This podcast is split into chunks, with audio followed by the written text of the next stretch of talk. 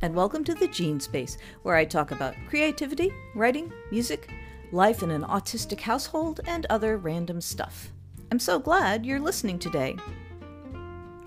So, I was a young adult during the self improvement boom of the 1980s, which has, of course, only picked up steam since then. And it will surprise nobody that I have spent many hours of my life formulating detailed answers to prompts and questions like What traits would your ideal man have? Or decorate the bedroom of your dreams, or imagine a space where you're comfortable and calm, or describe your ideal day. If you combine that with my love of walking around, looking at fancy New England houses, and imagining what's inside them, and my other love for interior design magazines, um, you get, you know, some answers that are probably predictable to those kinds of questions. So today's essay, uh, Spacing In, is about what happened when I recently spent time in a room that I had imagined um, as an ideal place for myself. And I surprised myself as usual. I hope you enjoy the show.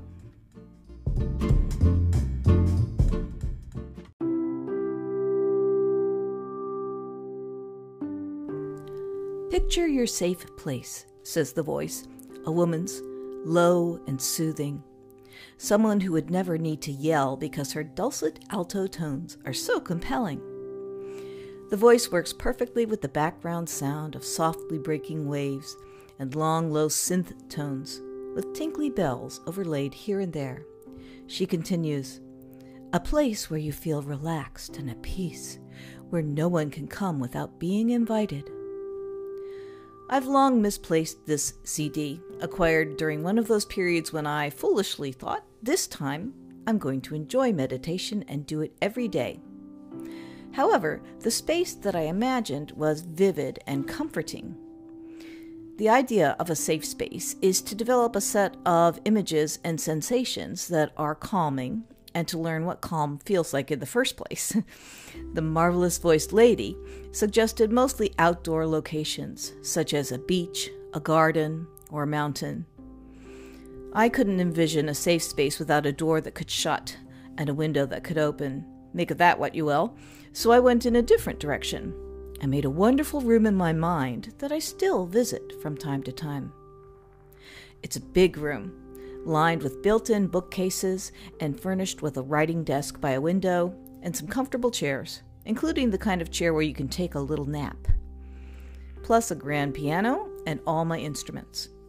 Beautiful pictures on the walls, thick rugs on the floor, a couple of marble busts of my favorite writers and composers, a little Art Deco cart to hold refreshments, a mat for the cat French doors leading out to a terrace with planters and a little fountain with a view of gardens and a lake and wooded hills.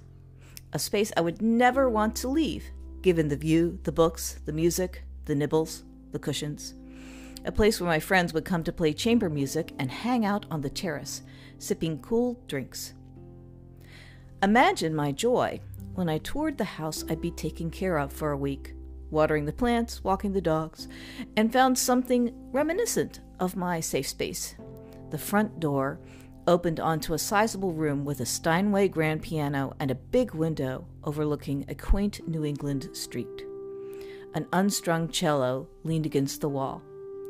There were thick, richly colored rugs, original art, lamps fashioned out of oboes and trombones, upholstered chairs just the place for an afternoon with a book or a musical soiree.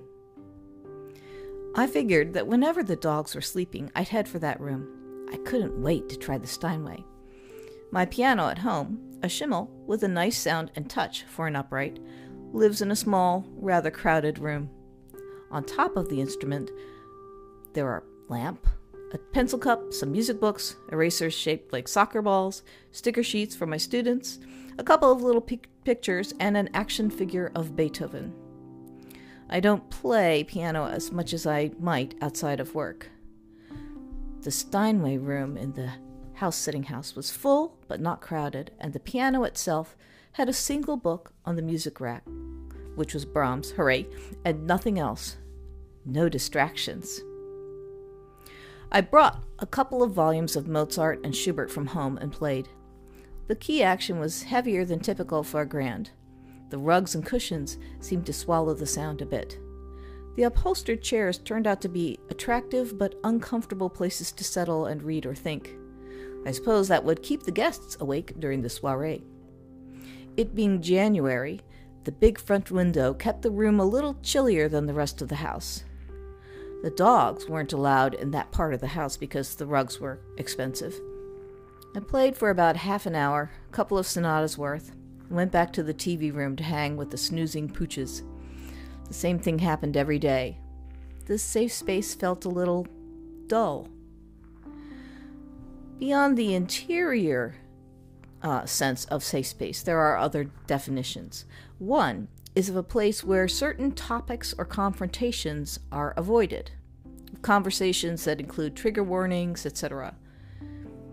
Is it ironic or just hypocritical that these days the very people who've been the most critical of safe spaces are now trying to construct their own versions using safe spacey justifications?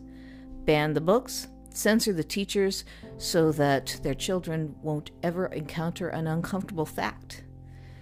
Then there's the original meaning of the term, which arose in the gay community and referred to places where people could be themselves without censure where there was no need to hide or explain. Both of these meanings of safe space include people being sociable and comfortable with one another. In my wonderful room, I'm often imagining the people who don't mind me when I'm unapologetically and visibly myself. Autistic, book obsessed, musical, awkward, raised poor. The idea behind building the mental safe space is to improve comfort and calm. My safe space, I found, needs people and animals. With practice, I should be able to stay serene even in perilous places. Maybe I'll look around for that CD and give the meditation thing one more go.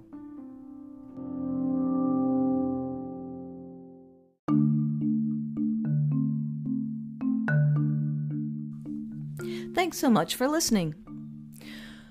So I looked around a little bit actually uh, and did not find the CD of the meditation that I had developed the safe space in my brain um, for. But I still am kind of thinking about going back into trying some uh, online meditation, maybe. Uh, there's so much anecdotal evidence uh, that it does kind of help you develop one of those safe spaces. Or I might just try finding more people and animals.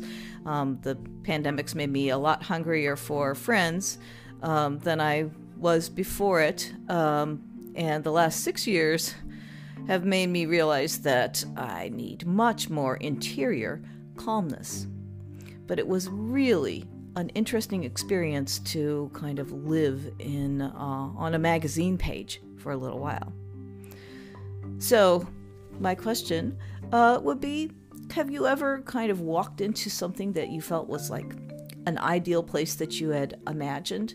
And what was your experience? Did you like it? Did it live up to all of your expectations, or were you a little bit disappointed? I would love to know. You can check out this podcast as a blog on my WordPress page. There's a link in the description box. And if you'd like to support this show, that would be awesome. There is a donations button on my homepage. Until next time, be well.